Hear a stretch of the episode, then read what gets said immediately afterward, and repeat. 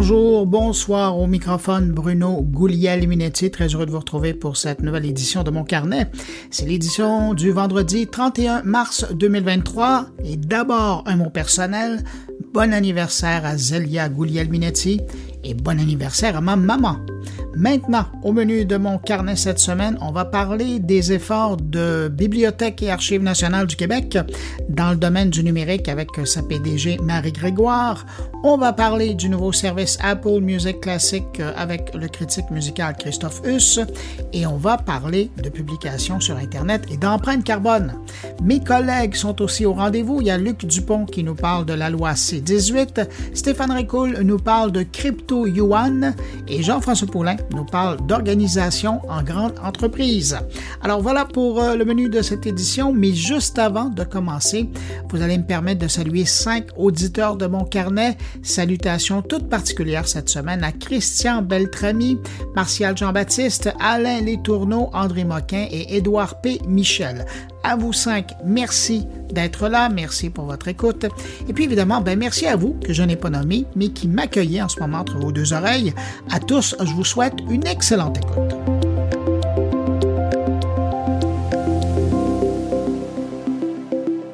La tech en continue.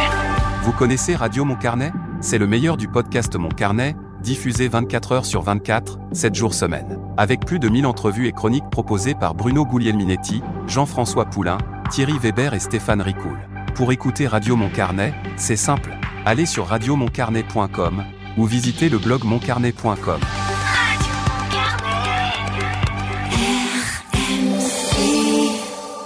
De retour au podcast Mon Carnet, en compagnie de Bruno Guglielminetti. À moins d'habiter sur la planète Mars, vous avez probablement vu passer cette semaine cette initiative, cette pétition signée par plus de 1000 personnes, dont Yoshua Benjo, Elon Musk et Steve Wozniak, demandant une pause de six mois dans le développement de l'intelligence artificielle avancée une lettre signée par des leaders de la technologie, des chercheurs en intelligence artificielle, des responsables politiques et puis d'autres parties prenantes concernées.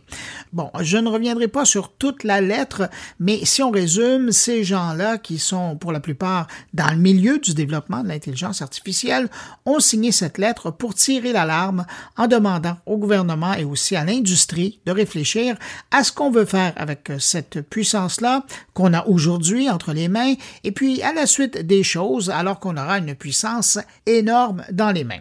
Je vais vous faire entendre Yoshua Benjo, un nom que vous connaissez peut-être, et c'est important de le dire, un des pères de l'apprentissage machine dans le domaine de l'intelligence artificielle, une technologie qui rend possible l'existence d'une IA comme ChatGPT.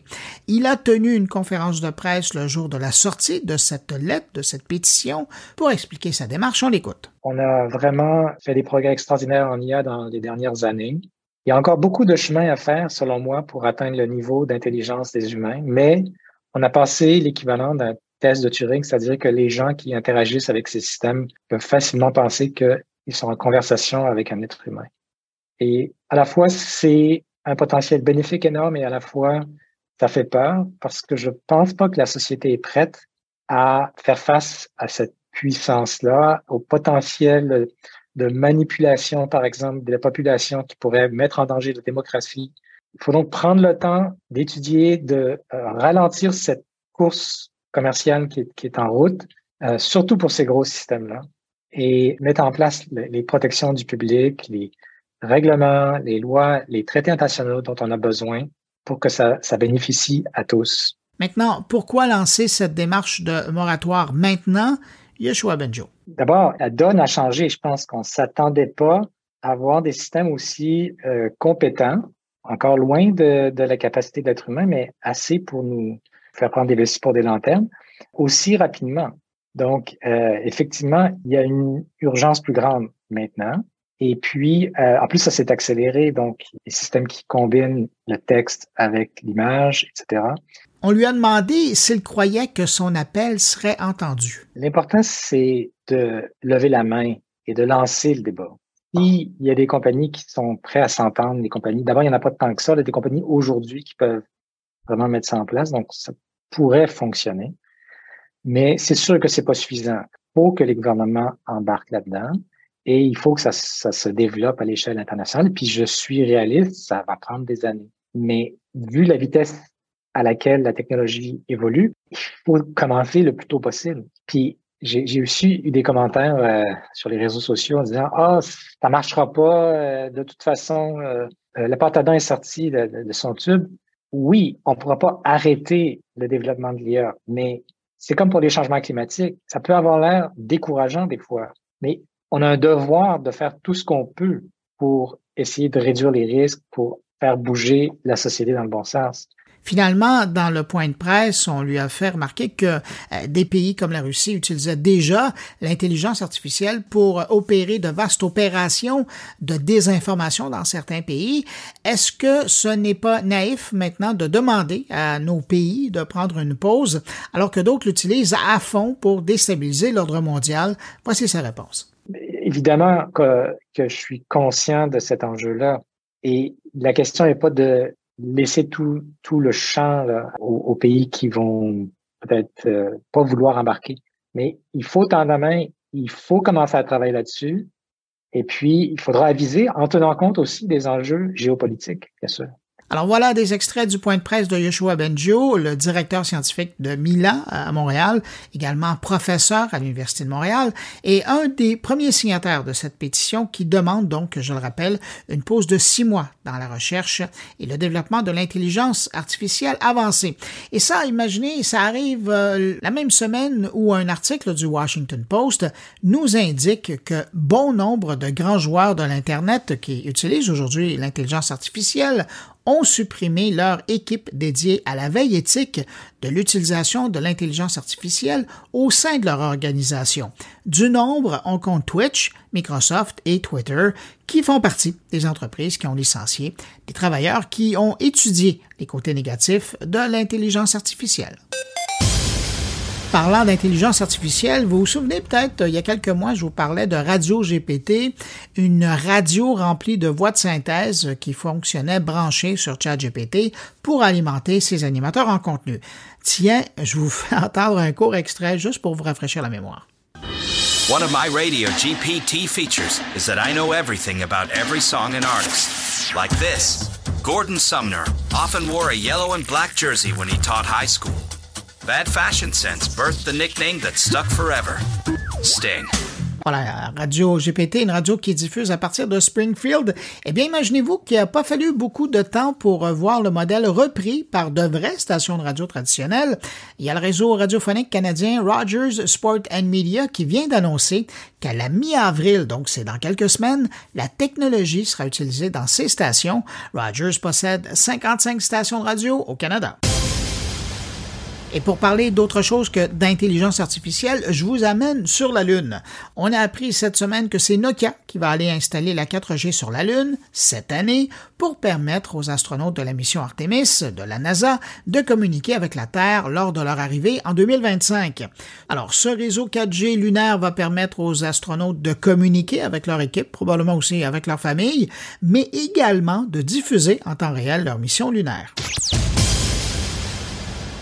Toujours dans l'actualité de la semaine, euh, ben, il y a Apple qui a lancé son service de musique classique Apple Music Classical propose un catalogue de plus de 5 millions de pièces musicales. Apple Music Classical offre un son sans perte jusqu'à 24 bits et 192 kHz afin que les amateurs puissent découvrir les nuances de chaque performance. Les éditeurs d'Apple Music Classical ont créé plus de 700 listes de lecture pour guider les auditeurs à travers 800 ans de musique. Et pour les débutants dans ce type de musique, ben, Apple propose même les euh, audio guide de Story of Classical qui mélange des commentaires d'experts et des œuvres sélectionnées pour présenter les principaux compositeurs, périodes, instruments et terminologie classique. Et euh, je rappelle, et c'est important de dire, que euh, ce service de Apple Music Classical est intégré à même le service payant déjà connu là, de Apple Music. Alors, ça peut être intéressant de découvrir la chose. Pour en savoir plus et surtout pour savoir si le service en vaut l'investissement, j'ai invité le spécialiste de la musique classique du journal Le Devoir. Bonjour Christophus. Bonjour Bruno. Christophe, pour les gens qui ont eu la chance de vous lire dans le devoir cette semaine, on, sentait le décompte avant l'arrivée de la bête de Apple Classical. Et là, le papier final, début encourageant pour Apple Classic. Est-ce que vous êtes heureux de ce que Apple propose aujourd'hui aux amateurs de musique classique? Oui et non, c'est-à-dire euh, je suis heureux en fait de la concrétisation du projet. On voit enfin après 19 mois ce que ça donne. Euh, je suis heureux que quand même c'est pas c'est pas un flop, c'est-à-dire que euh, on a une application qui est claire, qui utilise bien la base de données spécifique, parce qu'il faut bien rappeler que l'enjeu c'est la question de la base de données, puisque toutes les bases de données ont été conçues sur la logique euh, de chanteur, chanson, enfin album, mhm. chanteur, album, chanson. Donc c'est une logique qui n'est pas compatible avec la logique du classique où il y a un compositeur, des interprètes, une symphonie, des mouvements. C'est beaucoup plus complexe. Donc il n'y a déjà pas des chansons, il y a des œuvres et il y a des mouvements. Donc cette logique-là est appliquée dans une application spécifique euh, et ça, c'est bien clair. Donc là, il y a de l'ordre. Il y a de l'ordre dans une application spécifique. Cette application spécifique, puisque c'était un des mystères lorsque nous nous sommes parlé en septembre 2021, cette application est intégrée dans Apple Music. Donc, on est à la fois à part et dedans. Cette question-là a une incidence sur un des grands enjeux du métier dont j'ai effectivement parlé dans le, devoir dans le chapitre mardi des enjeux, qui était l'enjeu de la rémunération. Puisqu'on est à la fois en dehors mais dedans, la, rémunération chez Apple ne change pas, c'est-à-dire que ça reste une rémunération au clic, au stream, qui est défavorable au classique et aux acteurs du classique. Pourquoi? Parce que en fait, une chanson, ça fait trois minutes et ça occupe euh, quelques musiciens ou un musicien et euh, ou un musicien avec sa guitare ou un pianiste qui fait de l'entertainment instrumental maintenant. Et à, en classique, ça fait une symphonie avec une centaine de musiciens qui peut durer une heure et comporter quatre mouvements. Donc en quatre clics, quatre pauvres clics, vous avez une heure de musique avec 100 musiciens. Donc ça, c'est pas rémunéré à sa juste valeur. Il y a un autre modèle euh, qui est la rémunération à la seconde d'écoute et qui est beaucoup plus fair play. Donc, de ce point de vue-là, on n'a pas de changement. Et c'est pas parce qu'on écoute sur Apple classique qu'on va favoriser les artistes qu'on écoute, puisque ça reste dans l'univers Apple Music. Alors, qu'est-ce que ça apporte, cette, cette application classique? Ça apporte donc de l'ordre dans la recherche des produits et ça cherche en fait à plaire à deux segment de, d'amateurs. Ça cherche évidemment à intéresser le cœur de cible, des gens comme, comme moi par exemple, en offrant un contenu spécifique, puisque là est, est un enjeu. C'est sûr que des gens comme moi, si on a le concert du Philharmonique de Vienne de la semaine dernière, on va être intéressé. Mais ça va surtout cibler, je dirais, des gens qui vont euh, s'intéresser un peu au classique et qui vont trouver plus d'ordre qu'ils ne le trouvaient. Parce que dans la logique chanson, album et, et chanteur, il fallait savoir ce qu'on cherche. Alors que là, c'est quand même plus facile à trouver et Apple a facilité les choses en créant plein de listes de lecture, euh, donc par instrument, par compositeur, etc. Mais puisque vous parlez justement de l'expérience d'utilisation, j'aimerais aussi vous entendre sur le fait que, parce que euh, quand vous le présentez, euh, et puis vous avez raison, vous le dites, c'est intégré dans l'offre d'Apple Music, mais les gens qui vont utiliser le service doivent quand même télécharger une application spécifique à ça. Est-ce que vous trouvez que l'application, elle, répond aux besoins d'un amateur de musique classique? Oui et non. Alors, j'aime bien vos réponses. ça dépend du degré d'intérêt et d'implication de l'amateur. Et c'est là qu'il y a une petite déception des vrais et grands amateurs. Parce que 19 mois pour pondre certaines choses qui ont été pondues, et je vais prendre un exemple très simple. Un pianiste énorme pianiste. J'ai j'ai même fait un article un jour dans le Devoir demandant si c'était le plus grand pianiste du XXe siècle. Il s'appelle Claudio Arau, il est chilien. Et là, comme c'est un pianiste de très grand intérêt, il y a des concerts qui ressortent de lui. Et là, vous tapez Claudio Arau et vous tombez sur des concerts qui ont été enregistrés euh, dans le sud de l'Allemagne, à Stuttgart. Et il y a des magnifiques concerts qui ont été réédités en 2019 par la radio de Stuttgart. Là, vous, tombez sur ce disque-là et vous voyez Claudio Arau 2019 et vous avez un certain nombre de concertos. Mais 2019, c'est la date de parution de cet album-là. Arau, il était mort depuis des lustres à ce moment-là. Donc, vous n'avez aucune idée de quand datent ces enregistrements. Alors que si vous allez, par exemple, sur un site comme un, un centre de streaming dédié au Dédié. classique, comme voudrait l'être Apple euh, dans un certain sens, comme Presto, qui s'est lancé début, début mars, vous avez très clairement marqué concerto pour piano de Schumann, Brahms, etc., enregistré en 65, 72, etc. Cette information-là manque. Imaginez que cette information n'est pas intéressante pour des amateurs de classique, ce n'est pas sérieux. Ça manque de Elle contexte. Et évidemment, lorsque nous nous parlions en 2021, nous disions que, euh, par exemple, un- quelqu'un comme Karajan, un grand chef comme Karajan, a enregistré les symphonies de Beethoven plusieurs fois. Donc, on- nous, nous spécialistes, savons qu'il y a un enregistrement de 56, de 63, de 77, de 83. Mais, mais vous, vous, vous n'êtes pas payé pour savoir ça. Mais lorsque l'enregistrement de 63 est réédité en 2010, la date de 2010 ne vous est d'aucune utilité. Or, c'est cette date-là qu'on va retrouver sur Apple Music. Donc, pour nous, il va nous manquer des choses. Oui. L'autre chose qui manque et qui se retrouve chez les deux grands concurrents, parce que là, en fait, les articles du Devoir ont visé à voir qui sont les finalement les grands concurrents d'Apple Music. La chose qui va se retrouver chez les deux grands concurrents que j'ai que que j'ai finalement mis en entonnoir et qui vont être Cobuzz quand ça va arriver en mai euh, au Québec et et Presto Music qui s'est lancé début mars à la surprise générale, ce sont les livrets, les les notices numériques.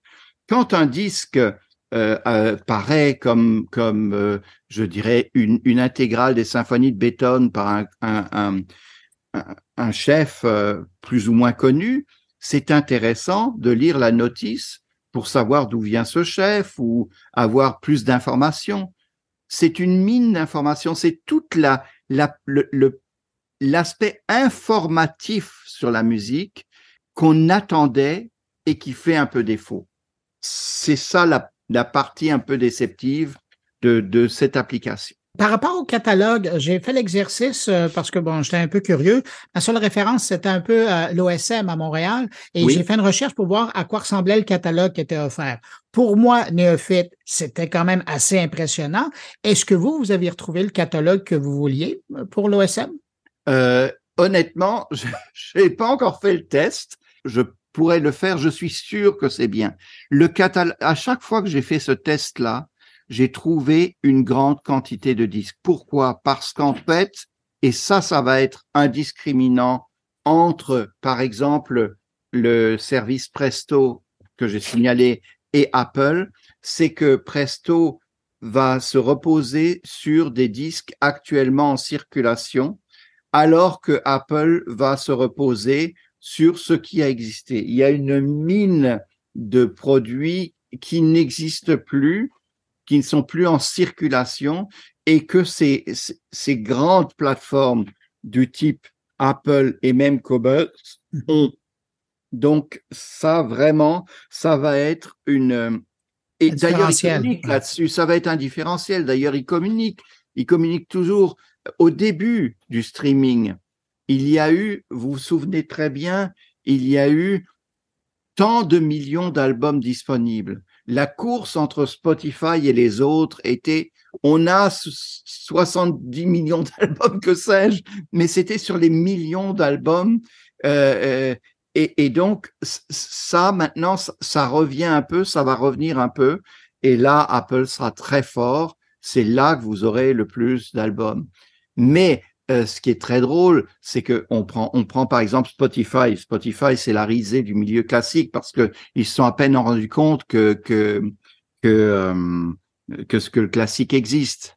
Et, là, si on prend une, une différence entre euh, Apple et Spotify, c'est que Apple sur, sur l'application classique a une souplesse extraordinaire au niveau de l'outil de recherche. C'est magnifique. C'est magnifique.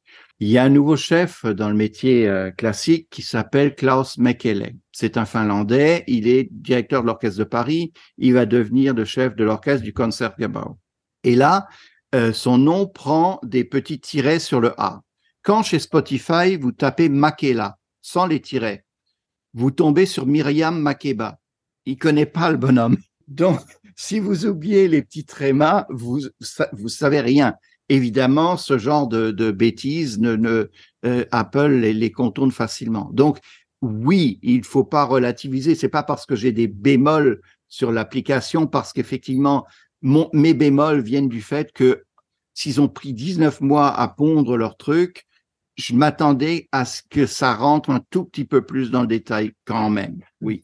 Mais là, évidemment, les gens qui nous écoutent, ils sont curieux. Puis moi, le premier, je voulais vous entendre parce qu'on a beau parler la contextualisation des œuvres, la découvrabilité des œuvres, l'interface d'utilisation, mais en bout de ligne, si on s'abonne à un service comme ça, c'est pour avoir une expérience auditive. Est-ce que ça vous a satisfait? Est-ce que l'audition de ces œuvres, bon, évidemment, dépendamment de l'équipement que vous avez, là, euh, mais est-ce que vous avez été, vous êtes un, un audiophile, un musicophile qui a été heureux de cette expérience-là dans vos oreilles? L'audiophile ne peut pas être heureux pour plusieurs raisons, évidemment. C'est-à-dire qu'à partir du moment où vous avez une application sur l'iPhone, je ne connais aucun audiophile qui part vraiment de son téléphone. Le téléphone est un outil de praticité. On sait très bien que, en fait, la construction de l'évolution technique s'est faite dans l'histoire et d'ailleurs par le classique très souvent sur des améliorations de qualité entre le 78 tours, le 33 tours, ensuite le CD, etc. Tout ça, ça a été des améliorations de qualité. Et à un moment donné, à partir de l'invention de la compression, le MP3, etc., ça s'est fait sur le côté pratique, la miniaturisation, etc., etc. Donc, c'est le côté pratique. Alors, il y a un côté pratique, effectivement, à avoir un téléphone qui envoie par Bluetooth un signal dans un système qui va balancer du son dans des enceintes qui sont incrustées dans le plafond et qui vont dispenser de la musique. Évidemment, si on écoute de la musique comme ça, c'est formidable. Moi, si j'ai un lien avec un système qui va me diffuser la musique comme ça, alors en fait, statuer là-dessus, chacun voit midi à sa porte et chacun voit les besoins dont il a besoin. Mais si moi j'ai par exemple mon système de streaming ou mes fichiers numériques dans un ordinateur lié à ma à ma chaîne avec un décodeur numérique analogique, pour l'instant, ça ne répond pas à mes besoins. Évidemment, je peux lier mon iPhone euh, à, avec un décodeur numérique, euh, à mon décodeur numérique analogique avec ma, ma prise USB-C. Mais si vous m'appelez, je fais quoi? Je tire le truc, je déplug, je casse ma chaîne. Je... C'est pas trop pratique. Donc, euh, pour, l'instant, on attend effectivement euh, que, mais, il n'y a pas de date de données, euh, euh, que ça arrive dans l'univers de l'ordinateur. Donc, pour l'instant, je dirais que c'est le côté pratique qui est avantagé. Je note aussi que le côté audiophile ne semble pas forcément préoccuper fondamentalement Apple pour l'instant parce qu'il y a un grand cas qui est fait et vous m'en aviez parlé en 2021 de cette histoire de spatialisation, de Dolby Atmos, et c'est vrai qu'il y a un enjeu par rapport à, à, toutes les bébelles, c'est-à-dire par exemple cette magnifique chose que vous avez sur vos oreilles, le casque. Euh, donc quand on a un casque et qu'on a un Dolby Atmos, c'est vrai qu'on a le confort soyeux de, de, de la spatialisation, mais je peux pas dire non plus que je reconnais les violons du Philharmonique de Berlin en Dolby Atmos. Donc, euh, euh, euh, quel est votre degré d'audiophilie dans cette histoire-là? C'est à chacun de voir. C'est vraiment à chacun de voir. Mais Christophe, je suis curieux. Vous, mis à part le fait d'être assis dans une salle de concert, on s'entend là, ça c'est probablement l'endroit où vous êtes le plus heureux. Mais après ça, quel est le meilleur endroit pour écouter de la musique classique? Euh, vous vous trompez grandement. Je suis très heureux dans une salle de concert, dans un grand concert.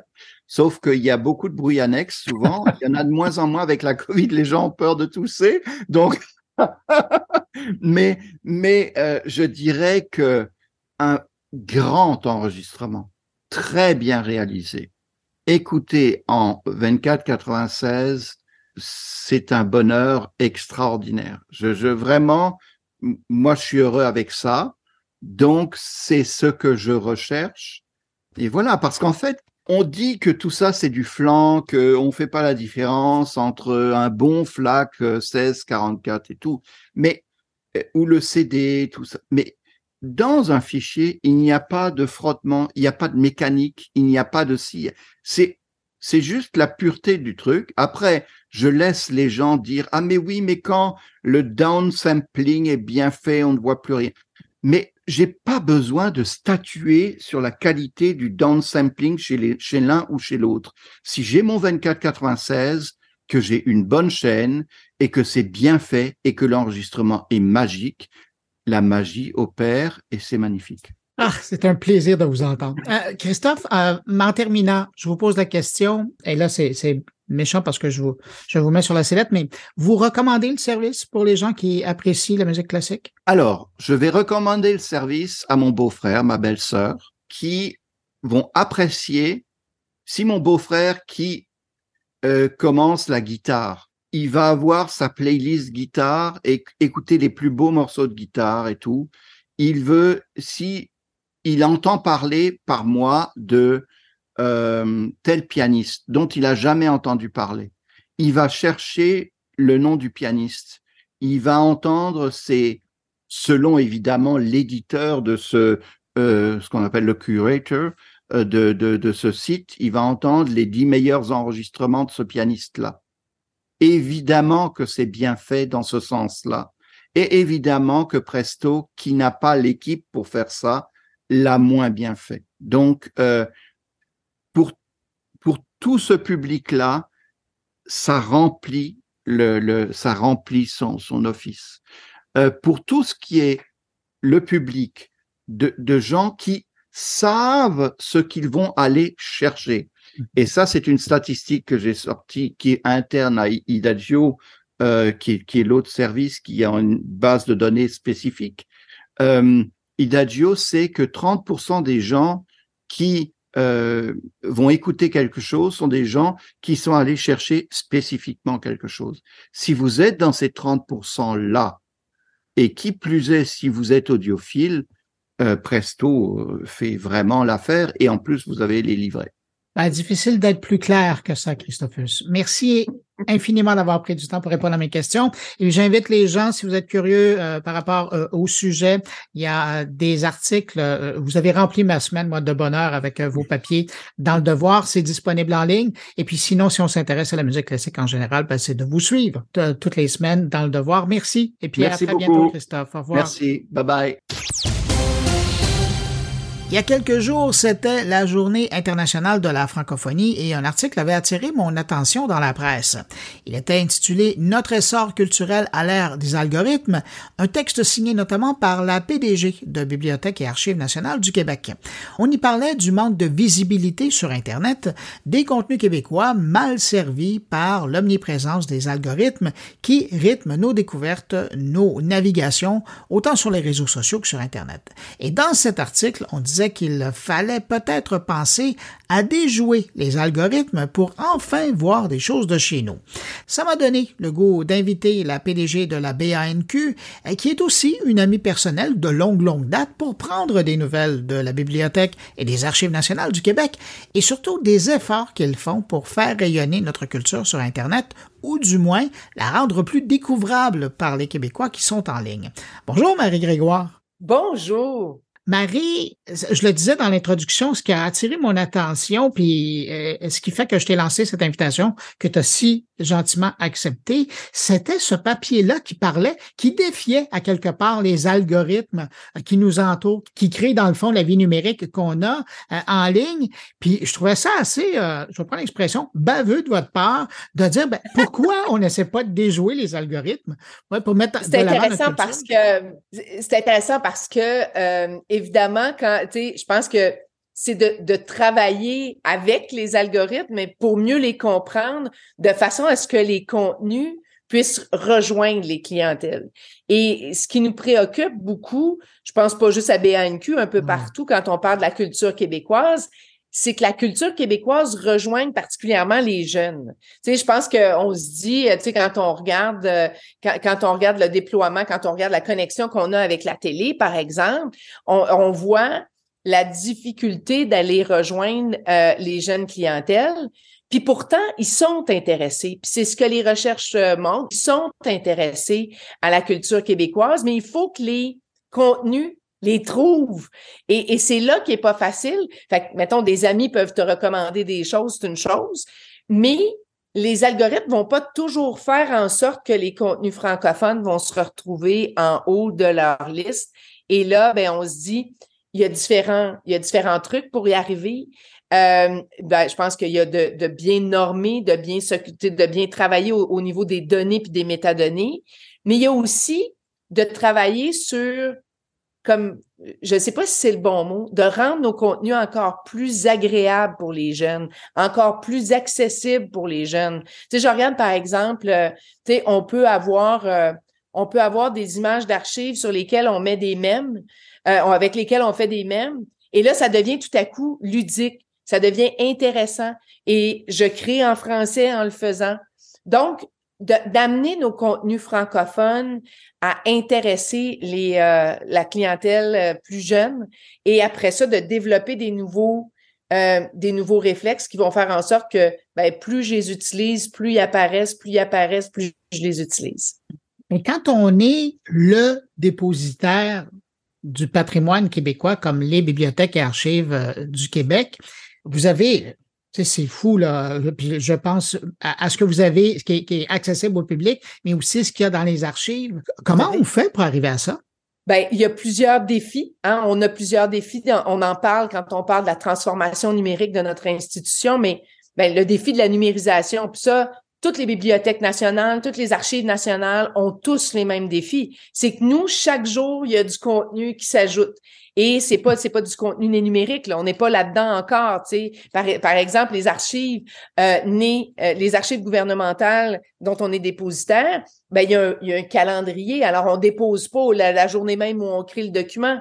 Hein, fait que c'est des documents de dizaines, de vingtaines d'années en arrière qu'on reçoit aujourd'hui et qu'on doit protéger. Ben il arrive pas né numérique. Alors il faut s'occuper de déjà de les rendre accessibles. Donc, il y a tout un processus de numérisation et euh, ben, euh, je veux dire, les ressources sont limitées. Il faut euh, prioriser et ça c'est ça c'est un des, des, grands défis. Donc rendre accessible. Mais une fois qu'on a numérisé, comme je disais, c'est la médiation, c'est la découvrabilité. Comment on fait pour rendre ça intéressant Fait que là, il y a effectivement il y, a, il, y a, il y a, intéressant, mais il y a aussi trouvable. Donc, toute la donnée, comment on, norma, comment on a la normalisation de la donnée, comment on fait. Donc, ça, on travaille avec différents groupes. Nous, on, est, on a des spécialistes de la donnée, mais on travaille aussi avec le milieu culturel pour s'assurer qu'on a des façons de travailler qui rendent les données plus, plus accessibles. Puis l'autre volet, ben, c'est ce que ce dont je disais, euh, ce dont je parlais tantôt, c'est de faire en sorte que ce soit agréable. Donc, euh, donc toute l'interface, comment on structure ces, euh, ces documents-là pour qu'on ait envie de les découvrir, puis qu'on s'amuse, puis qu'on ait envie de retourner. Tu sais, qu'on pense à la généalogie, par exemple. Euh, si on retourne dix ans en arrière, il y avait, il y avait moins de gens qui s'occupaient, qui, qui, qui s'intéressaient à ça comme loisir. Puis l'information était beaucoup plus difficile à trouver. Aujourd'hui, on est capable, avec des partenariats, de faire en sorte qu'on peut monter notre arbre généalogique, aller chercher des photos d'époque, aller comprendre. Donc, tout ça se marie, mais il faut simplifier et, pour ça, ben, il faut travailler, à, on peut penser à, à, différentes façons de faire, mais il faut travailler avec, en équipe, pour être capable de le faire. Donc, d'ouvrir les données, de permettre à d'autres de venir ajouter de la valeur sur nos données. Donc, c'est, pas simple. Je présume que le fait que la majorité des Québécois, on ne dira pas tous les Québécois parce qu'il reste encore qui ne sont pas branchés à l'Internet, mais euh, la, la grande majorité des Québécois maintenant est sur Internet, peu importe l'âge confondu. Euh, j'imagine que ça aussi, il y a une pression parce que au départ, là, on s'entend quand euh, Mme Bissonnette a lancé la grande bibliothèque, puis que parallèlement, il y avait les services d'archives, les gens se rendaient sur place. Mais là, La, clientèle commence à vous interpeller, ben, commence depuis un certain moment, là, mais, mais s'attend maintenant à la, la, barre, là, on a l'impression qu'à à tous les ans, elle augmente parce que vous en faites. Alors là, les gens s'attendent encore plus de votre part. Là. Ah non, puis c'est très intéressant comment la demande évolue. Euh, parce qu'effectivement, là, bon, on a euh, l'offre de service, on a parlé des archives, on a l'offre de service de la bibliothèque, l'offre de service de la Bibliothèque nationale. Donc, pour la Bibliothèque nationale, c'est, on le sait, hein, c'est le conservateur du patrimoine euh, documentaire québécois. Alors, on a des, des, des, des, des, des, documents qui sont que pour consultation. On peut pas partir avec, on peut pas les emprunter. Mais plus on les numérise, plus ils deviennent largement accessibles. Comme tu le dis, avant ça, les gens devaient marcher, s'en aller à leur, mettons, aux archives de leur région, euh, donc parce qu'on a des bureaux aussi en région, et aller consulter chacun des documents. Aujourd'hui, on est capable de le faire en ligne et je trouve que ça donne tellement, comment je dirais, ça, donne tellement tout un sens au fait de s'appeler Bibliothèque et Archives nationales du Québec. Mmh parce que euh, nos abonnés euh, sont, à Montréal, mais maintenant partout à travers le Québec. Et euh, on l'a vu avec la dernière campagne qu'on a fait d'abonnement parce qu'on est aussi un organisme assez méconnu. Euh, donc, les Québécois ne connaissent pas tous ce que BANQ peut leur apporter, mais même dans leur quotidien, dans, la découverte, dans l'accès au savoir et tout ça. Mais dans la dernière campagne qu'on a fait, on a 64% des nouveaux abonnés qui étaient hors Montréal. Et ça, ça prend tout son sens. Et je pense que la pandémie a quand même contribué. Ben, mais c'est ça que j'allais te demander. C'est rare qu'on puisse dire ça, mais pour vos activités, moi, j'ai l'impression que la pandémie a aidé hautement à valoriser tout le travail de numérisation que vous avez fait. Là. Ah, euh, vraiment, on le voit, il y, a, euh, il y a un nombre important de consultations en ligne et on voit donc les consultations en ligne là, euh, prendre une vitesse exponentielle, contrairement évidemment aux, consultations sur place qui, qui, ont, qui, qui, ont diminué et qui vont retrouver un certain, je dirais, un certain niveau. parce qu'on voit les gens revenir au centre-ville, mais ils reviennent pas pour les mêmes raisons. Ah, donc, les gens qui télétravaillent euh, deux jours semaine, quand ils vont venir à la grande bibliothèque, ils vont peut-être y chercher autre chose. Ils vont peut-être y chercher une valeur ajoutée, comme euh, par exemple, présentement, on a une, une, exposition qui s'appelle Vue du fleuve dans notre ère de bibliothéconomie. Ça veut dire que je vais venir emprunter, mais je vais aussi aller visiter cette exposition-là et je vais pouvoir continuer en ligne parce que la discussion d'Anaïs Barbeau-Lavalette et sa mère sont disponibles sur le site Internet. Donc, je vais pouvoir continuer de réfléchir à, cette, à ce lien qu'on a au fleuve. Je vais continuer aussi parce que je vais pouvoir voir euh, la bibliographie que, que nos deux commissaires recommandent. Fait on a puisé dans tous les aspects de notre collection donc, ça veut dire autant avec, euh, avec la, Bibliothèque nationale, la grande bibliothèque, avec notre façon d'agir avec l'action culturelle, puis sur place et, et, sur le web, on a vraiment une expérience 360 qui fait que si je suis en région, je peux même avoir un petit prix, en, tu sais, comme une petite mise en bouche avant d'aller un jour visiter cette exposition-là. Puis on amène aussi les gens dans l'ère de bibliothéconomie. Ça, c'est l'autre élément ben qui est très important. Puis, et c'est drôle parce que tu parles des, ben, on mentionne les Montréalais, les gens qui habitent un peu partout à travers le Québec, mais il y a aussi des gens d'ailleurs dans le monde qui sont abonnés euh, dans, les, dans les différents euh, en fait, pour être abonné à BNQ, on doit être un citoyen québécois.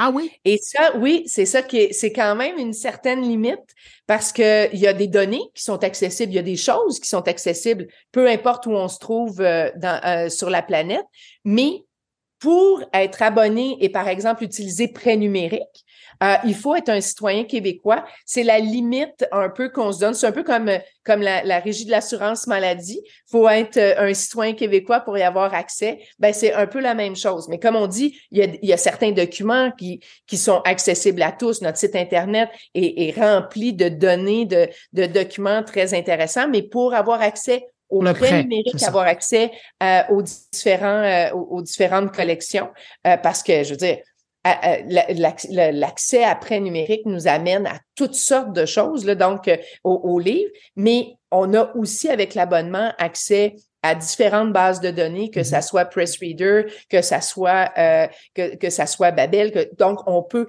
apprendre, on peut faire, on, on peut, oh, mon Dieu, les gens me parlent de euh, donc euh, LinkedIn Learning. Ben oui, mais, donc on mais a c'est accès ça. à toutes les bases de données. C'est fou, là. Press Reader, mais c'est tellement un secret bien gardé. Où Tellement, on, a les médias de partout qui nous sont offerts comme ça en passant chez vous. Toute Exact. la formation de l'apprentissage en ligne euh, disponible sur LinkedIn, qui est disponible à partir de chez vous, l'apprentissage des langues qui est par- à partir de chez vous. Comment t'expliques que les, les, les gens connaissent pas plus tous ces services-là qui sont disponibles chez vous? Les services numériques, Ben, là, j'entends. c'est- comme une. Je pense qu'il y en a trop.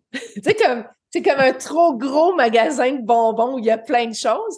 Mais euh, on travaille fort justement pour le faire découvrir et, euh, et, ça paye dans le sens où les Québécois le découvrent. Et euh, en cette période où l'inflation est importante, on s'est rendu compte que tous les articles qui ont été écrits sur comment économiser, ben BNQ en faisait partie. Parce qu'on disait, ben là, allez voir là, vous pouvez emprunter des livres, vous pouvez emprunter toutes sortes de choses. et c'est très, plutôt que de s'abonner à plein de plateformes, ça peut être très économique. Et ça a eu un effet monstre sur euh, les abonnements. C'est comme un article a eu, euh, tu sais, euh, donc, a permis d'aller générer plusieurs milliers d'abonnements. Et comme on le dit, on travaille aussi sur la notoriété euh, parce qu'il faut comprendre ce qu'est BANQ. C'est pas juste qu'athlète, c'est beaucoup de richesse de savoir et c'est ça.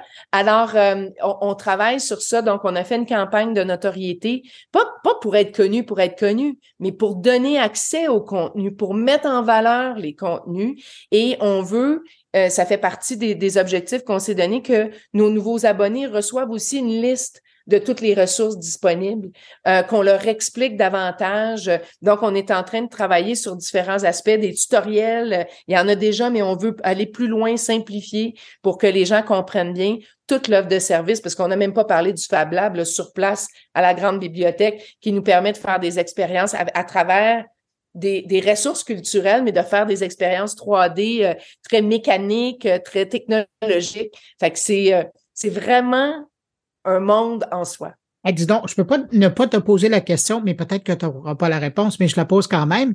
Euh, Tu sais, dans tout le paysage de la culture québécoise, puis je sais que euh, ça, fait partie de, votre mission. Vous avez une grande, puis on, on oublie de le dire parce que c'est trop vieux, là, mais il y a une grande partie euh, au niveau de la filmographie, euh, de la discothèque, euh, où, où vous avez là. Est-ce que le merveilleux monde du podcast, un jour, euh, va se retrouver là-dedans, les productions québécoises, par exemple?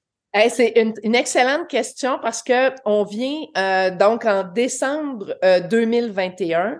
euh, il y a un règlement qui a été adopté euh, par le Conseil des ministres qui rend, qui va rendre obligatoire le dépôt légal du numérique.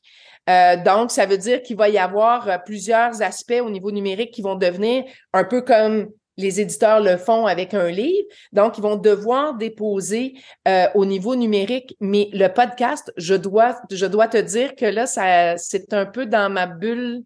Là, j'ai un doute. dans le département du à suivre. Mais, Oui, mais c'est bon. Mais, mais je me disais, bon, c'est quand même spécialisé, là, mais je me disais quand même. Mais, euh, je trouve ça écoute, intéressant. ça, ouais. ça serait pas surprenant, mais je me demande juste, tu sais, comme là, j'essaie de retourner dans, comme je te dis, là, dans ma mémoire pour voir si, euh, si les podcasts étaient dans la liste, puis je suis pas certaine. Je suis comme, j'ai un petit doute. C'est beau. Euh, euh, Marie, en, terminant, quand on regarde tous les efforts que vous faites dans le monde numérique, et là, et puis c'était intéressant ce que tu amenais, c'est, tout le passé qui arrive aujourd'hui dont vous devez numériser la, la, l'existence. Là. Donc, tout le passé qui, qui est à numériser, tout ce que vous faites aujourd'hui, euh, tous les services auxquels vous donnez euh, accès, des services tiers, mais en passant chez vous, on les a gratuitement alors qu'il faudra payer pour, pour les avoir.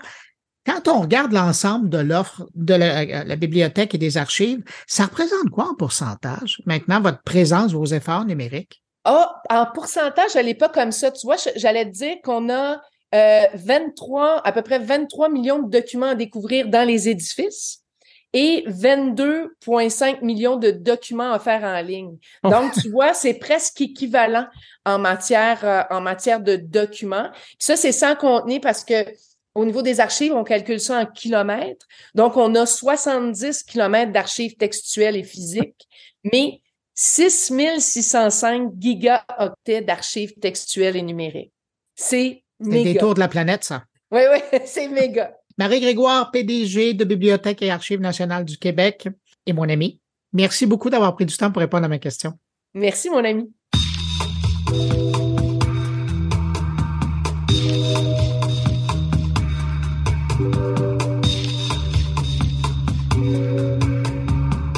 Quelques semaines, vous avez peut-être vu passer sur les réseaux sociaux une information concernant l'impact des influenceurs sur l'environnement.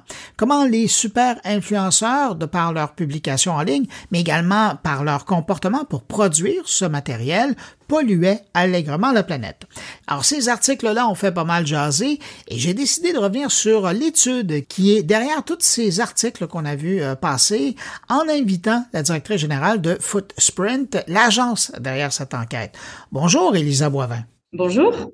D'abord, avant d'entrer dans, dans le vif du sujet, je voudrais savoir, Footprint, qu'est-ce que c'est comme agence? Alors, Footprint, c'est une agence euh, qui est 100% dédiée à la thématique qu'on appelle le numérique responsable, qui est une, thématique encore euh, en cours d'exploration euh, dans l'industrie aujourd'hui, mais qui est née de l'observation que euh, le numérique pollue et que c'est une responsabilité collective, tant de la part des annonceurs que des agences, des régies, d'agir pour décarboner notre chaîne de valeur digitale. Euh, tout en délivrant la performance euh, qu'on attend de, de ces leviers-là. Donc, c'est vraiment une agence euh, chez Footsprint qui est née du groupe Labellium, qui est un groupe euh, international de performance digitale.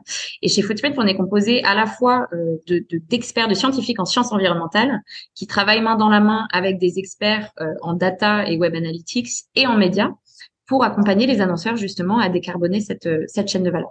Ben, Quand on veut travailler sur la décarbonisation Ouais. ou, euh, ouais.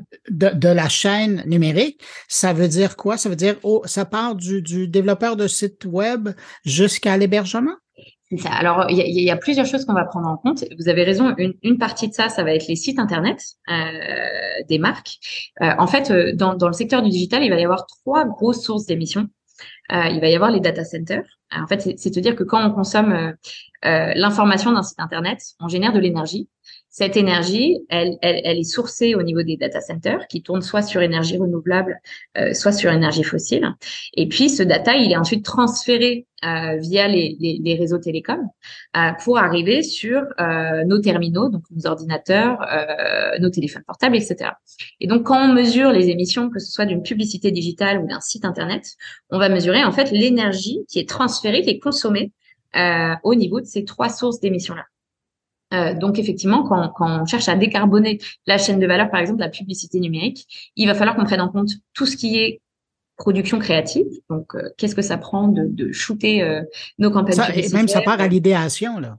Ça part vraiment, voilà, c'est ça, au travail de l'agence, etc. Euh, va falloir qu'on prenne en compte la distribution média. Donc, une fois qu'on a mis nos annonces en ligne, c'est quoi cette quantité d'énergie euh, générée euh, pour arriver jusqu'à nos utilisateurs? Et puis, quand nos utilisateurs interagissent avec nos annonces, euh, va falloir prendre en compte l'empreinte carbone des sites internet euh, jusqu'à finalement la, la décision d'achat euh, finale. Donc, c'est vraiment ça qu'on essaye d'aider euh, les annonceurs à mesurer euh, et surtout avoir les bons ordres de grandeur pour vraiment pouvoir prioriser les actions qui vont avoir le plus d'impact sur cette chaîne. Et là, vous, vous mentionnez, euh, vous avez mentionné à deux reprises les annonceurs. Est-ce qu'il y a que des annonceurs qui font affaire avec vous ou vous avez aussi des clients corporatifs qui, eux, sont euh, soucieux de leur empreinte?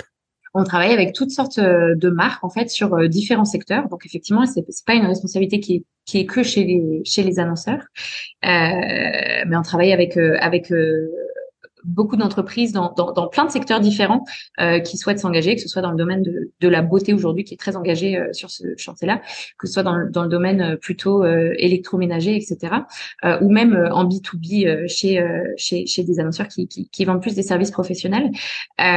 après, vous, on se parle dans le contexte de, par exemple, l'étude sur l'influence, on est aussi capable d'accompagner des, des individus qui, qui, euh, qui ont leur propre euh, entreprise, si on peut le dire comme ça, puisqu'un influenceur aujourd'hui, c'est euh, c'est un chef d'entreprise en unité unique. Donc voilà, on est capable d'accompagner aussi sur sur ces différents types de services. Et puis on travaille de manière très proche avec euh, différentes parties prenantes, euh, ici euh, des instituts publics qui font de la recherche sur ce sujet-là, les régies qui ont qui ont aussi besoin de, de, ces données-là pour pouvoir avancer sur leur propre offre produit.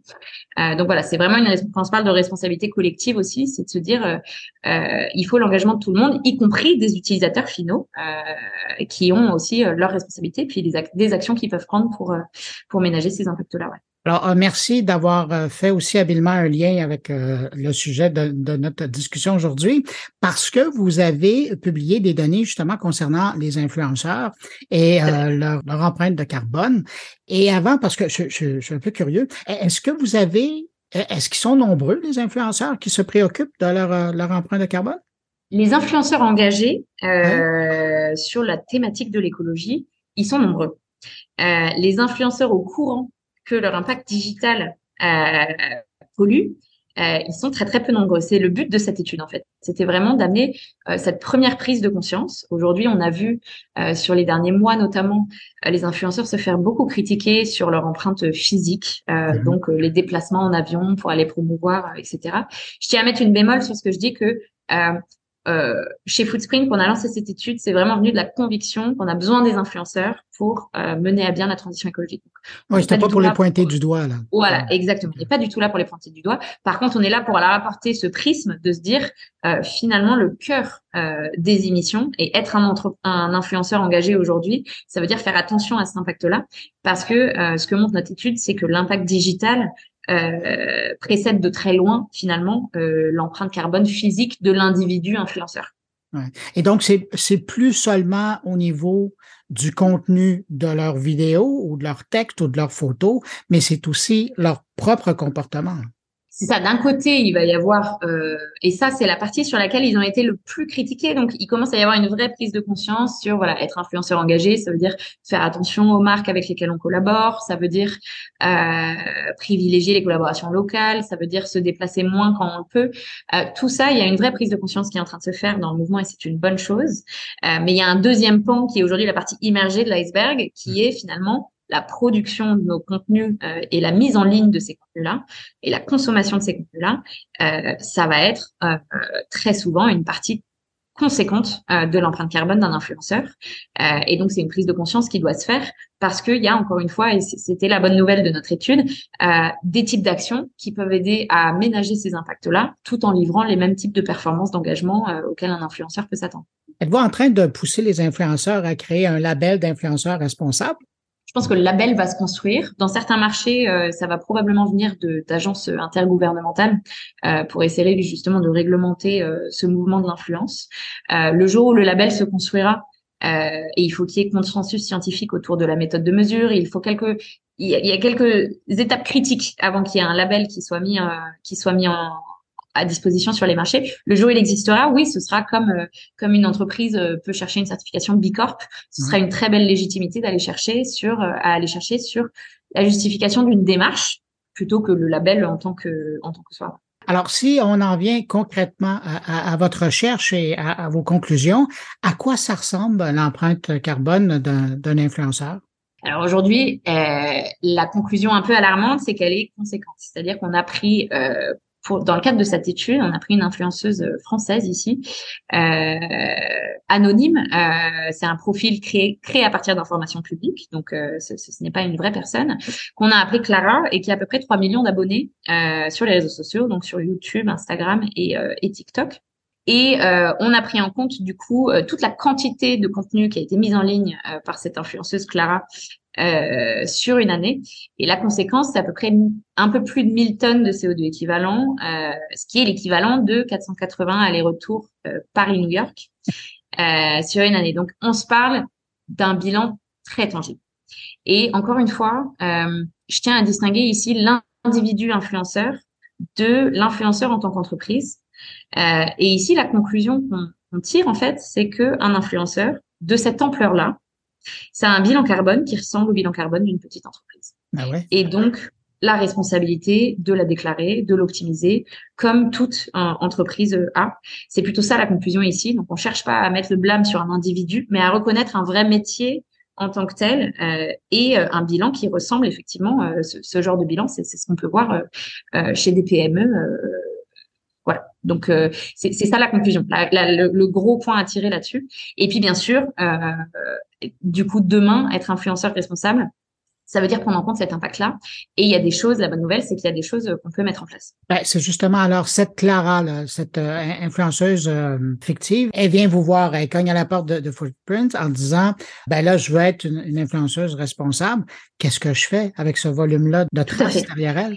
Alors, il y, a, trois choses. La première chose, euh, et la plus importante, c'est qu'il faudrait que Clara commence à mesurer euh, ses émissions en continu.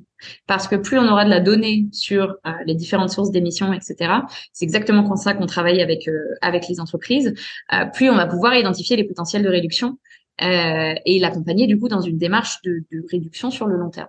Mais par contre, euh, si elle cherche des points, des, points d'action clés à pouvoir implémenter directement, euh, on a identifié dans l'étude deux points notamment faciles à mettre en place. Le premier, c'est de faire attention à la durée du contenu.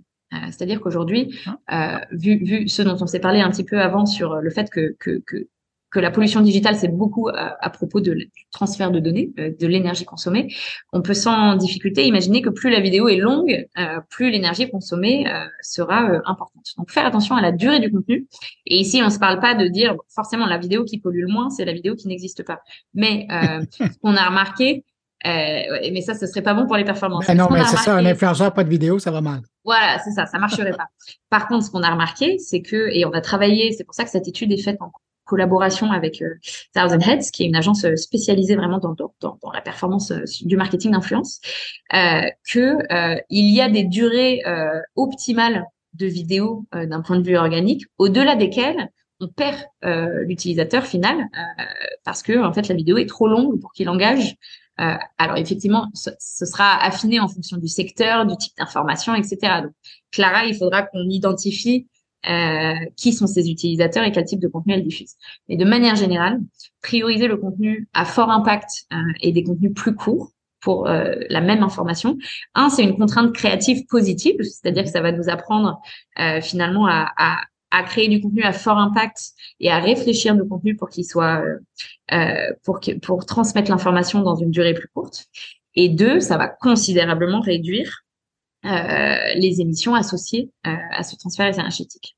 La deuxième chose, c'est qu'une fois qu'on a fixé la durée du contenu, euh, il y a quand même quelque chose qu'on peut faire qui est de faire gaffe à la résolution. Et aujourd'hui, ça c'est un point important parce que on est dans une ère où on, on est passé à la 4K, etc. Et puis la tendance de tout le monde dans l'industrie, c'est de vouloir la meilleure définition possible.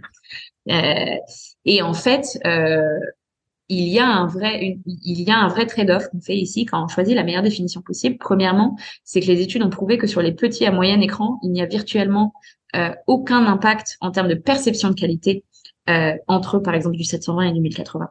Et deuxièmement, euh, choisir du 1080 sur mobile, par exemple, euh, c'est choisir euh, une résolution déjà invisible à l'œil nu et puis euh, un temps de chargement plus long, puisque qui dit plus de data transférée dit euh, plus de temps pour transférer la donnée.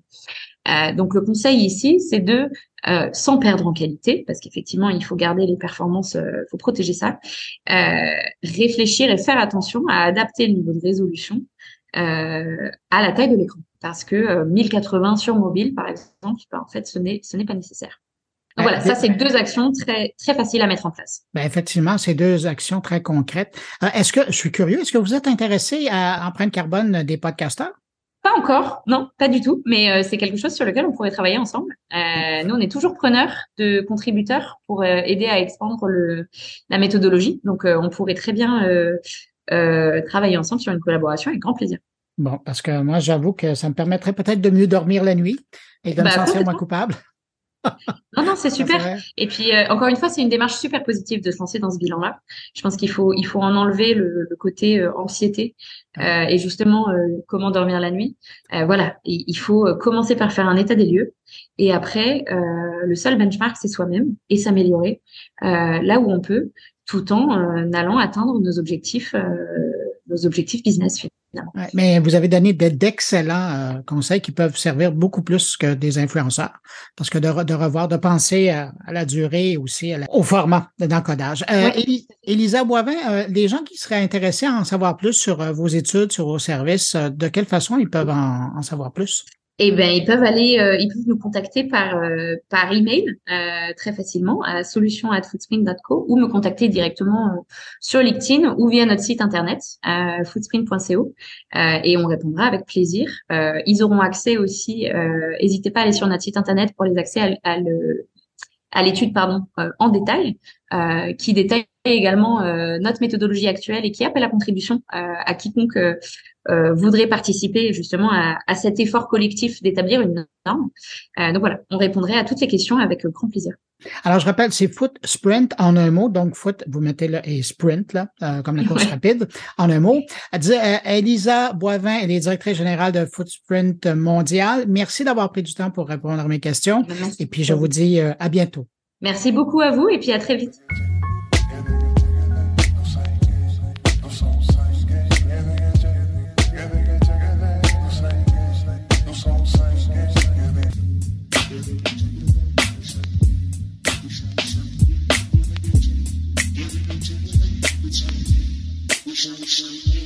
Allez autour de mes collègues et on commence par le professeur de communication de l'Université d'Ottawa. Luc Dupont s'intéresse au projet de loi C-18. Cette semaine, je reviens sur les derniers développements en lien avec le dossier C18. C18, pour ceux qui l'auraient oublié, c'est un projet de loi qui forcerait les géants du web à faire des ententes financières avec les médias canadiens pour l'utilisation de leur contenu. Euh, j'y reviens parce que momentanément, récemment, deux développements d'importance, coup sur coup. Donc, dans un premier temps, un peu par accident, on apprend que Google bloquait la visibilité des nouvelles canadiennes auprès de 4% des Canadiens en réponse avec cette possible nouvelle loi. Et par la suite, quelques semaines euh, plus tard, Facebook qui levait le ton, haussait le ton euh, en menaçant désormais de bloquer les contenus des nouvelles canadiennes sur sa plateforme au Canada si jamais le projet de loi C-18 devenait euh, devenait loi dans sa forme actuelle.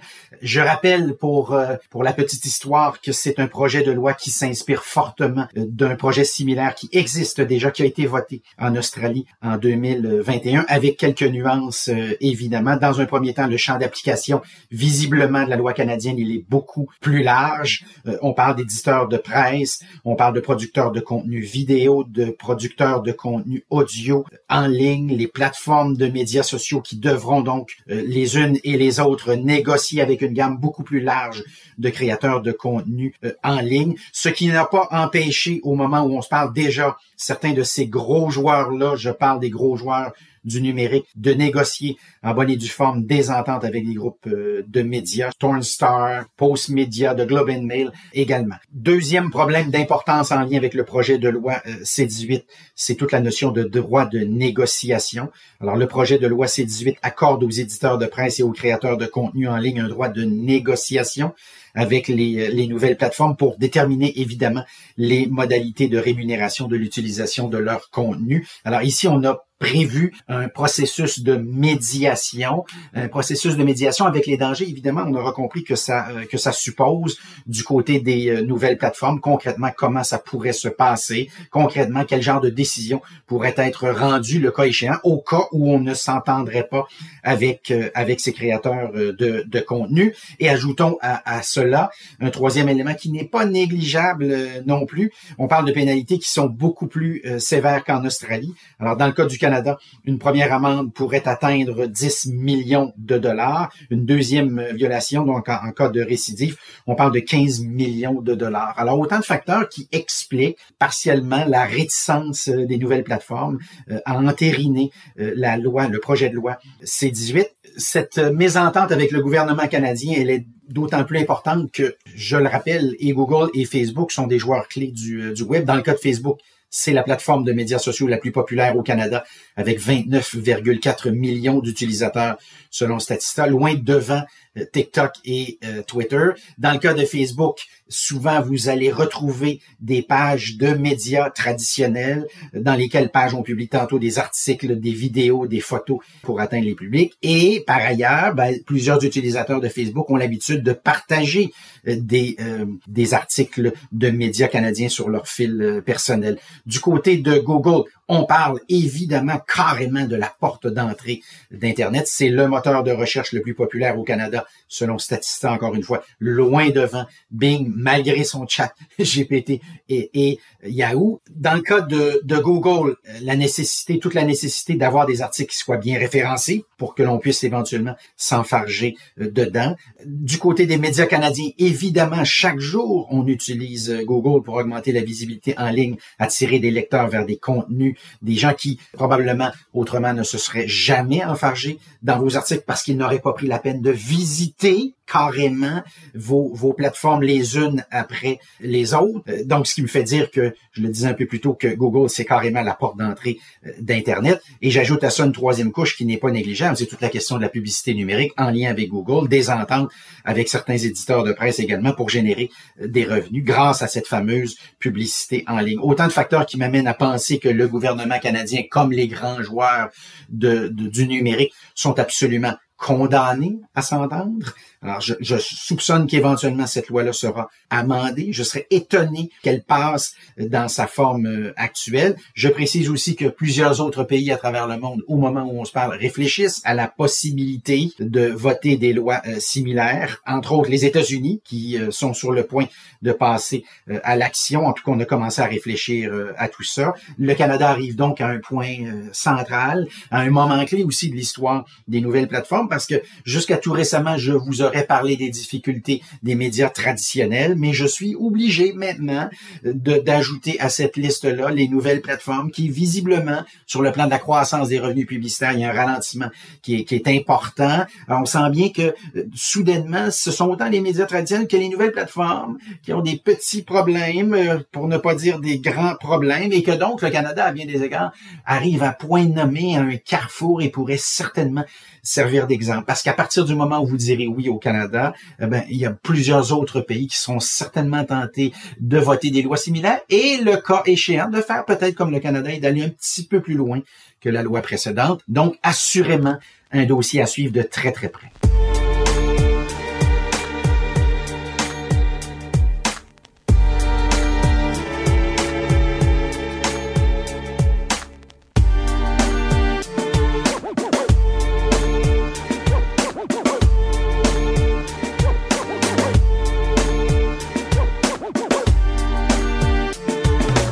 Dans son billet de la semaine, Stéphane Ricoul nous amène en Chine, alors qu'il s'intéresse au crypto-yuan qui prend tranquillement sa place sur les routes de la soie numérique.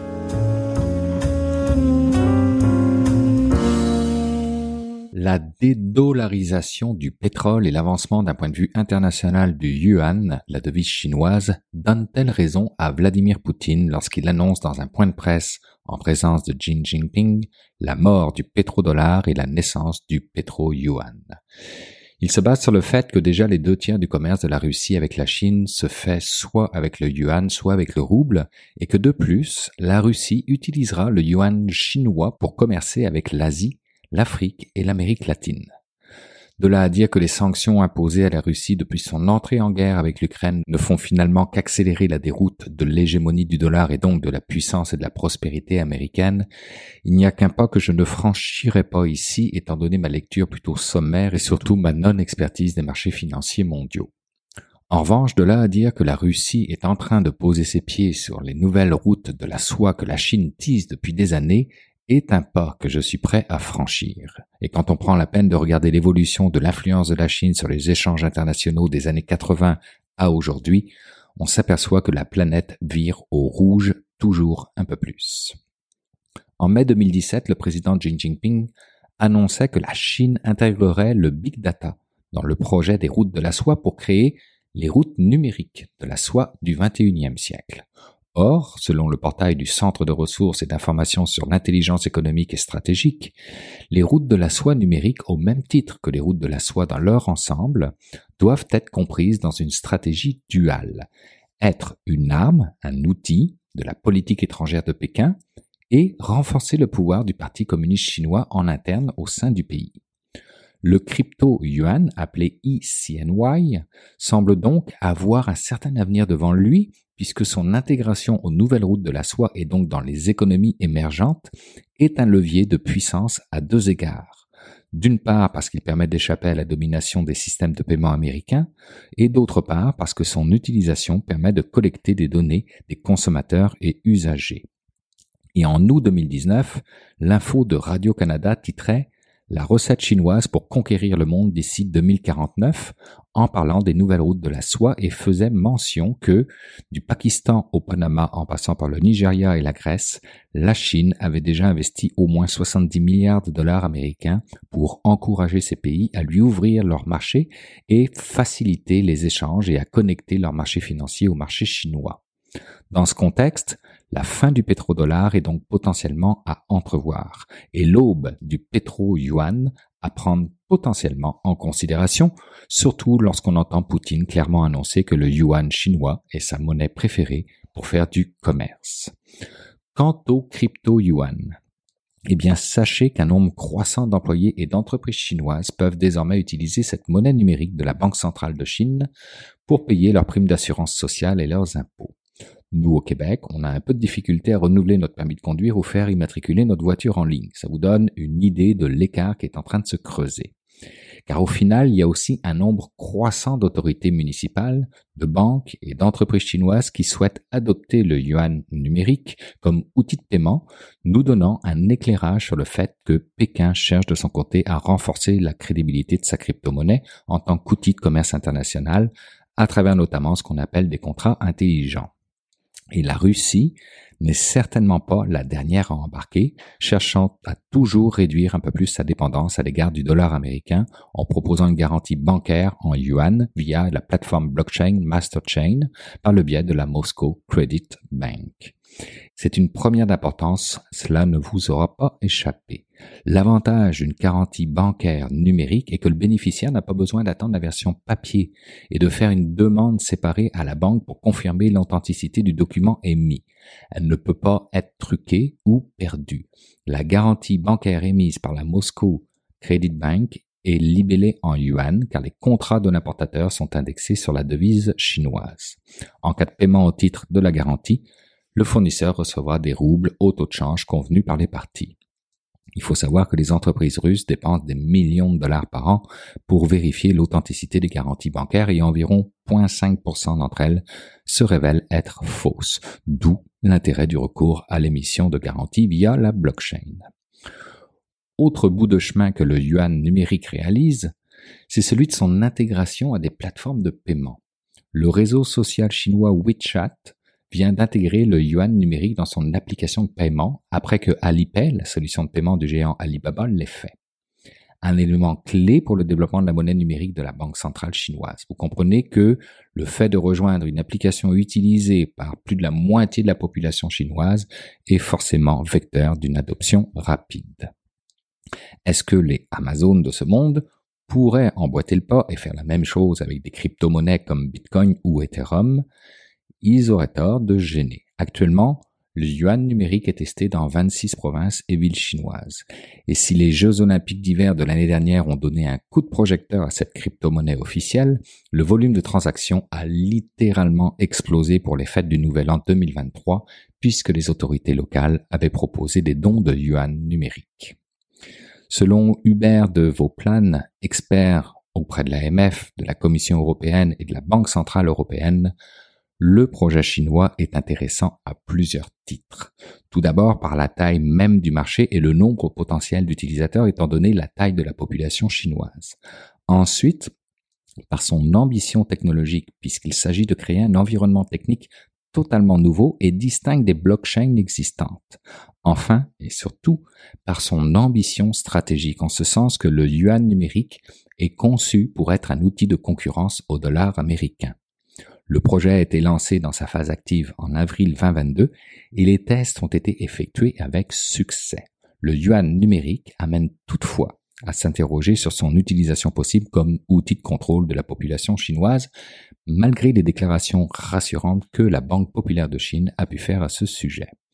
Et le fait que le conflit ukrainien a poussé la Russie vers une yuanisation de ses transactions en recourant au système de paiement international chinois, lequel vise à concurrencer le réseau SWIFT, peut inquiéter. Si la route peut sembler encore bien longue pour que le yuan détrône d'abord l'euro puis le dollar américain, en revanche, dans la tête de la République populaire de Chine et celle de son dirigeant, elle est toute tracée. Pourvu que le célèbre proverbe qui n'est pas chinois puisse s'adapter avec le temps et devenir un ou une chef d'État averti, en vaut deux.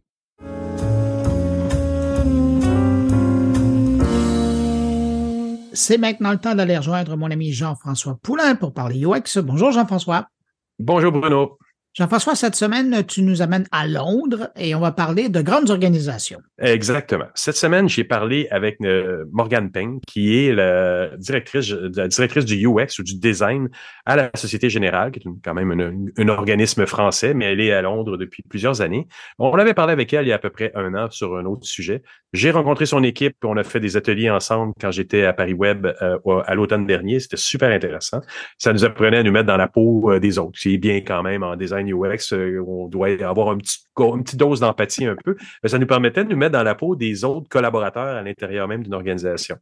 Et donc, cette semaine, avec Morgan, on devait parler de ce design système et des avantages économiques de ça, mais finalement, on est parti sur une autre tangente, celle du design ops, c'est-à-dire comment on fait pour faire comprendre une grande organisation que ça peut être intéressant de penser autrement en intégrant un groupe de design à l'interne. C'est des gens qui pensent autrement. Quand on pense à tous les grands projets numériques, on en a parlé beaucoup dans les dernières années, des projets numériques, c'est souvent composé de, de gens de métiers qui pensent d'une certaine façon, qui livrent d'une certaine façon. C'est très méthodique, c'est très euh, ingénieur dans son approche. Et quand on amène du design, ça a tendance à être une façon de penser qui est autre. Et on est encore beaucoup considéré comme des gens qui font du beau, mais il faut quand même voir le design comme un désir de simplification, puis un grand désir aussi de se connecter avec les humains qui vont utiliser les systèmes en bout de ligne. Et ça, ça amène une note qui, est très, très, très différente. C'est de ça dont nous parle Morgane dans notre revue. Bon, ben on va aller entendre cette réflexion et cette discussion que vous avez eue ensemble. Et puis, euh, ben, au nom des gens que tu vas influencer, merci beaucoup. Euh, de rien, à la semaine prochaine. Salut. Je suis Morgan Peng, donc euh, je travaille à la Société Générale dans la division banque de financement et d'investissement. Effectivement, euh, alors c'est pas nécessairement euh, comment dire euh, prévu, mais là où aujourd'hui on pose beaucoup de questions, euh, que ce soit effectivement aujourd'hui sur le podcast ou même en dehors en fait quand on vient me poser des questions en direct, c'est sur bah voilà comment on met en place des choses, comment en fait on scale mais sans forcément par le nombre de personnes. je te donne un exemple dans euh, ce que je disais tout à l'heure, hein, nous, notre équipe, elle est relativement petite. C'est 18 personnes. Alors, ça dépend évidemment du contexte. Ça peut sembler grand, mais dans une grosse structure comme la mienne, c'est très, très petit. Et la question, c'est euh, quand on a... Et l'équipe existe depuis 8 ans. Et euh, la... Euh, fondamentalement, quand on a grandi, la question, c'était est-ce que à chaque fois que j'ai un nouveau besoin, je prends un designer? Mais au bout d'un moment, tu en as 20. Et après, tu commences à mettre des mécanismes pour essayer de les coordonner. Parce que le but d'un designer, c'est quand même de construire des expériences, surtout dans des grands groupes avec beaucoup de services homogènes, comment tu fais pour être homogène Ouais, Donc en fait, plus tu rajoutes quelqu'un, bah c'est un arbitrage à avoir. Donc plus tu rajoutes quelqu'un et plus en fait c'est difficile d'être euh, Et ce qui serait tentant, c'est de dire, bah voilà, euh, je scale euh, x5, donc je vais faire x5 euh, l'équipe. En vrai, non, parce que si tu fais x5 l'équipe, il faut mettre des, des gens pour les coordonner, pour faire du design ops, pour mettre en place d'autres outils pour les designers et collaborer avec les développeurs. Enfin bref, tout ça qui fait que nous aussi, du part, je pense, le fait qu'on est une, ou plutôt moi j'ai vu euh, comment dire comment sont organisées d'autres équipes qui sont petites et influentes puisqu'historiquement j'étais pas dans le design, j'étais côté business. Euh, je pense que quand on a quand, a, quand on a grandi l'équipe, j'avais vraiment ça en tête de dire ok, on grandit, c'est pas forcément par toujours rajouter plus de designers, mais il faut aussi optimiser comment on travaille entre nous et surtout comment on travaille avec les autres. Oui, parce qu'il y a beaucoup de gens qui ont besoin de ce qu'on fait. Il y a des, des, des, devs, des, des, euh, des analystes d'affaires même, des, des architectes d'entreprise qui peuvent profiter de ce qu'on fait si on le fait bien. Et donc, comment toi, tu l'as mis en place de cette réaction-là de dire, ben, je vais pas scaler en humain, je vais scaler en meilleure méthodologie, en meilleure, si on veut, une espèce d'évangélisation d'organisation? non, alors en plus, tu sais que je déteste le terme évangélisation parce que ça fait vraiment style, tu arrives, écoutez les gars, vous êtes tous dans le faux. Moi, j'ai la vérité design. Je vais vous dire comment on va travailler ensemble. Il n'y a rien de pire pour se mettre les gens à dos. Parce qu'honnêtement, s'il y a quelqu'un qui venait t'expliquer ton métier, que pendant tout ce que tu faisais pendant toutes ces années, tu étais dans le faux, tu vas te dire, mais non, mais attends, euh, je suis pas si nul que ça, et on a survécu jusqu'à là, et euh, preuve du contraire, ma boîte, elle existe jusqu'à là. Alors, qu'est-ce que tu vas me dire? Et c'est trop facile, je pense, d'être dans le prêche. euh, Alors qu'en vrai, fondamentalement, il... je pense que ce qu'on a fait, et encore une fois, hein, c'est facile de raconter l'histoire une fois que les choses sont passées. Donc, je pourrais te dire, Jean-François, j'avais tout planifié, ça, ça, ça. Non, c'est pas vrai. Euh, tu parles aux gens, passer du temps avec les gens, c'est important. Tu essaies de comprendre comment, et même des fois, tu peux même les associer à la réflexion, comment on fait pour travailler mieux ensemble? Tout à fait, c'est vrai. Et c'est vrai que des fois, euh, et c'est normal, hein, dans une organisation, on a des points de vue différents et c'est très sain, c'est très divers. Bah, des fois, en fait, tu vas arriver à, sur des points où tu te mets pas d'accord. Et quand tu te mets pas d'accord, ce qui peut arriver, parce que si on était tous les mêmes, ce serait aussi très ennuyeux. une boîte faite que de designers, je connais pas de toute façon. Euh, je suis pas sûre qu'elle peut vraiment être viable. euh, Il manquerait des gens bah pour faire les choses, pour les programmer déjà. Bah ouais, et puis après pour euh, bah, euh, faire la relation client, vendre les produits, euh, vérifier que les salaires sont payés. Enfin bon, on va pas refaire toute l'anatomie d'une boîte, quoi, mais comment dire, c'est normal quelque part. C'est pour ça, en fait, c'est normal des fois que t'as pas la même vision que d'autres dans l'organisation, parce que eux ils représentent d'autres corps de métier. Bah la suite c'est, on se met d'accord. bah s'il y a vraiment un, un point de vue très divergent, ok, on peut être d'accord qu'on n'est pas d'accord, mais il faut qu'on trouve une décision et la décision des fois tu la remontes plus haut. Je peux donner un exemple en fait euh, plus concret. Ouais. Euh, c'est que par le passé, euh, avant l'équipe design transverse, on avait des designers, mais un peu, tu sais, comme des cinglotons libres dans l'organisation. Mhm. Ça dépendait vraiment de qui réussissait à avoir un budget pour un designer, qui réussissait à avoir des relations avec des agences. C'était vraiment pas très coordonné. Ce qui fait que, bah, des fois, tu te trouvais avec des projets qui avaient des designers, mais euh, honnêtement, si tu regardes de manière transverse, tu te demandes comment l'allocation des designers a été faite. En gros, c'était juste pas du tout, euh, euh, comment dire, pensé, quoi. C'était juste complètement organique. Et donc, quand on a construit l'équipe, on s'est dit, bah, par rapport à notre structure à nous, on peut pas se permettre d'avoir des designers directement dans les squads parce qu'à l'époque tout le monde était en train de pousser le modèle Spotify, c'est peut-être encore le cas aujourd'hui, parce que déjà on n'en aurait pas assez. Et puis on est déjà tellement siloté entre nous que comment on va réussir à construire des expériences connectées si déjà les designers eh ben ils sont euh, ils pas la vision de ce que font les autres. Ouais, exact. Et ça arrive beaucoup, ça arrive beaucoup dans les organisations encore. Ben oui, mais c'est normal. Si moi je suis directement dans un projet, je vais te, je vais te trouver tous les arguments pour te dire que je me font mon designer à moi parce que c'est moi qui dois lui dire euh, euh, sur quoi travailler. Je veux, je veux pouvoir diriger son temps, etc. Mais moi, du coup, je dis bah oui, mais dans ce cas-là, on va, euh, ce sera pas optimal par rapport au fait qu'on va refaire des trucs qui sont sans doute faits ailleurs et on s'en rend même pas compte parce que la structure est grande.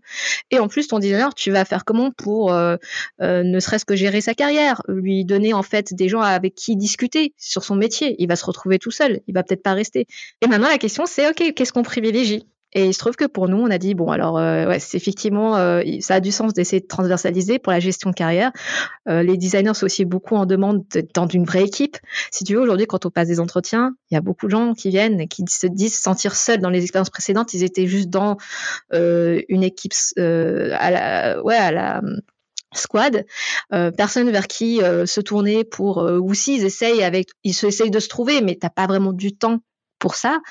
Et pareil, si tu essayes de, de reconnaître la valeur qui est apportée, c'est plus difficile de se coordonner. Bon, bref, tout ça pour dire que c'est normal que les gens euh, dans, les squads avaient cette vision-là. C'est normal que moi j'ai cette vision parce que j'ai le souci de, de, bah, de transversaliser le design et de construire euh, l'équipe. Et à la fin, on, on a juste exposé les points et ça a été décidé plus haut mais savoir aussi, voilà, si tu arrives à gérer ça à ton niveau, tu le fais. Euh, si finalement on a des points de vue qui sont divergents, c'est juste se dire c'est normal, ça peut arriver, c'est parce qu'on fait pas le même métier.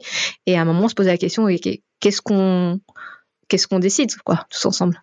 Mais une fois que la décision est prise, tu sais, c'est le euh, c'est le principe d'Amazon euh, disagree and commit. Bah, on se met d'accord et on travaille ensemble. Et il y, a des, y, a des, y a des projets sur lesquels on n'était pas d'accord. On s'est mis d'accord du coup sur le modèle opérationnel et aujourd'hui ça, ça marche bien. Mais au moins il y a une conversation, au moins il y a un échange et une évolution dans, dans la problématique finalement. Oui, c'est vrai que euh, je pense que tu pourrais vivre très bien sans jamais avoir ces conversations et faire un peu la politique de l'autruche, tu sais, genre juste ignorer le truc. Oui, oui il y a beaucoup d'organisations qui font ça aussi, oui. Mais alors, alors comment on met en place un département qui performe par rapport à ça? Comment on, tire l'épingle du jeu et qu'on fait comprendre à nos, à nos pairs à l'intérieur de l'organisation sans évangéliser, donc sans arriver avec euh, un, un, pic, un maillet pour euh, taper sur la tête des gens?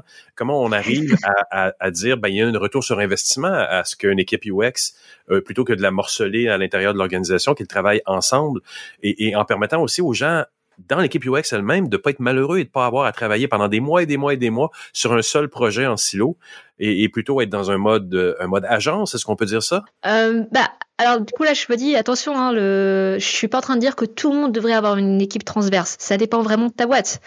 Euh, il y a des boîtes pour le coup euh, qui n'ont pas besoin de ces structures-là parce qu'elles peuvent fonctionner avec d'autres mécanismes. Mais justement, je pense que la façon dont tu convaincs euh, les gens, c'est de faire juste honnêtement cette étude, de prendre en point de vue, euh, de prendre en compte les points de vue des autres.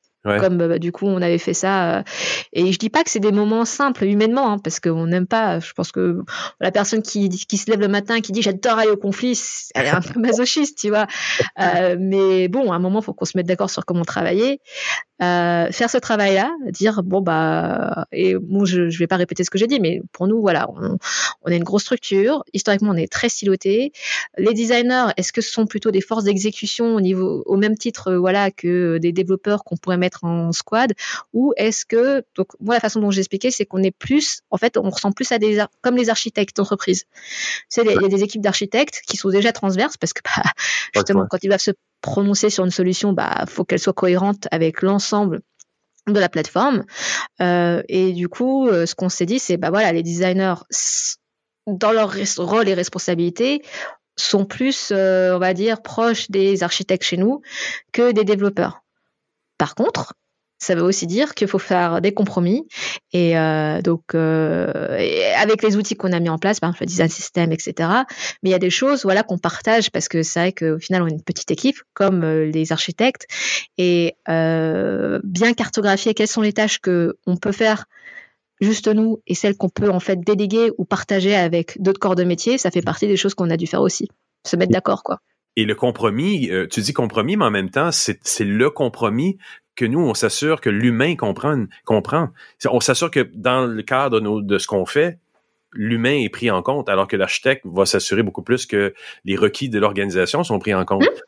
Donc, c'est ce bon compromis. C'est quand même un bon compromis. Je vais pas revenir à la notion d'évangélisation. mais à quelque part, il y a quelque chose où on dit le compromis qu'on a essayé de faire, c'est pour s'assurer que les humains sont dans le, sont dans la, sont dans le loop de, du raisonnement qu'on a là. Donc, si on le fait bien, euh, l'humain va comprendre. Et il me semble que c'est une belle mission. Bon, bah, je peux te partager avec toi et tes auditeurs un secret, qui est que euh, parmi les gens qui étaient opposés, enfin, bah, qui étaient plutôt du camp euh, de l'autre camp, ils sont partis. Certains sont partis et sont, ont monté leur propre boîte de conseil. Et en fait, par des échos, je me rends compte que maintenant, ils poussent pas mal une approche comme la nôtre, ah. alors qu'à l'époque, ils pitchaient de l'autre côté plus coordonné et plus euh, effectivement sur certains procès qu'on avait mis en place et à l'époque ils étaient pas vraiment pour parce que dans l'organisation ils étaient placés de façon à ne pas être pour on va dire. Bah je me rends compte qu'une euh, fois qu'ils quittent l'organisation ils sont plutôt en train de pousser nos principes. Bah tu vois tu fais ta marque. Pas que moi tu vois mais euh, Oui, c'est pour ça qu'en fait, euh, souvent, et c'est ce que j'essaye de, de, transmettre aux designers dans l'équipe, c'est que quand euh, euh, ils reçoivent certaines remarques ou ils se disent qu'il y a certaines personnes complètement opposées, je pense que la plupart du temps, les gens ne sont pas foncièrement opposés, c'est juste qu'ils sont mis dans des logiques. Ouais. Parce qu'ils ont d'autres rôles qui font que bah voilà ils poussent d'autres priorités et c'est pour ça que des fois et c'est normal c'est pas mais dans ce cas-là ouais, il faut, faut qu'on en discute quoi. Oui, non, c'est ça. Et ça nous, ça nous permet d'avoir une plus grande empathie envers les besoins de tout le monde. Je pense que c'est, c'est peut-être une des, des mesures qu'on peut prendre si on est dans un département UX à travers le monde, c'est d'organiser des, des, des meet-ups ou des rencontres avec les corps de métier qui sont autour de nous. Parce que c'est pas donné Mm. à tout le monde nécessairement de comprendre. Et, et ça renforce, ça renforce notre lien de, notre rôle de, d'être la Suisse dans les grandes organisations. Bah, c'est vrai que c'est facile de rester entre soi, encore plus de nos jours. Euh, parce Oui. que tu peux faire des meet-up entre nous, euh, un, un petit podcast entre nous, pas que d'ailleurs. Euh, mais euh, oui, passer du temps aussi avec les autres, je pense que c'est important. Et euh, tu as participé à nos workshops d'impro. Oui, ça fait aussi euh, partie des choses qu'on essaye de pousser quand on essaye vraiment de faire jouer les rôles à d'autres personnes pour les sortir de leur cocon de designer, par exemple. Oui, oui, c'est ça. Et ça nous mettait dans, dans, les, dans les ateliers qu'on avait fait, ça nous mettait dans la peau des autres. Et puis bon, quoi de mieux pour un UX que d'arriver à faire ça, et même pour les autres. Pour un programmeur, d'arriver à se mettre euh, à la place d'un designer et de comprendre sa position. Écoute, Morgane, merci vraiment beaucoup pour le temps que tu m'as accordé ce matin. C'était super plaisant, comme d'habitude. Bah, merci de m'avoir m'avoir réinvité. C'est toujours euh, un plaisir de discuter avec toi. Merci beaucoup beaucoup.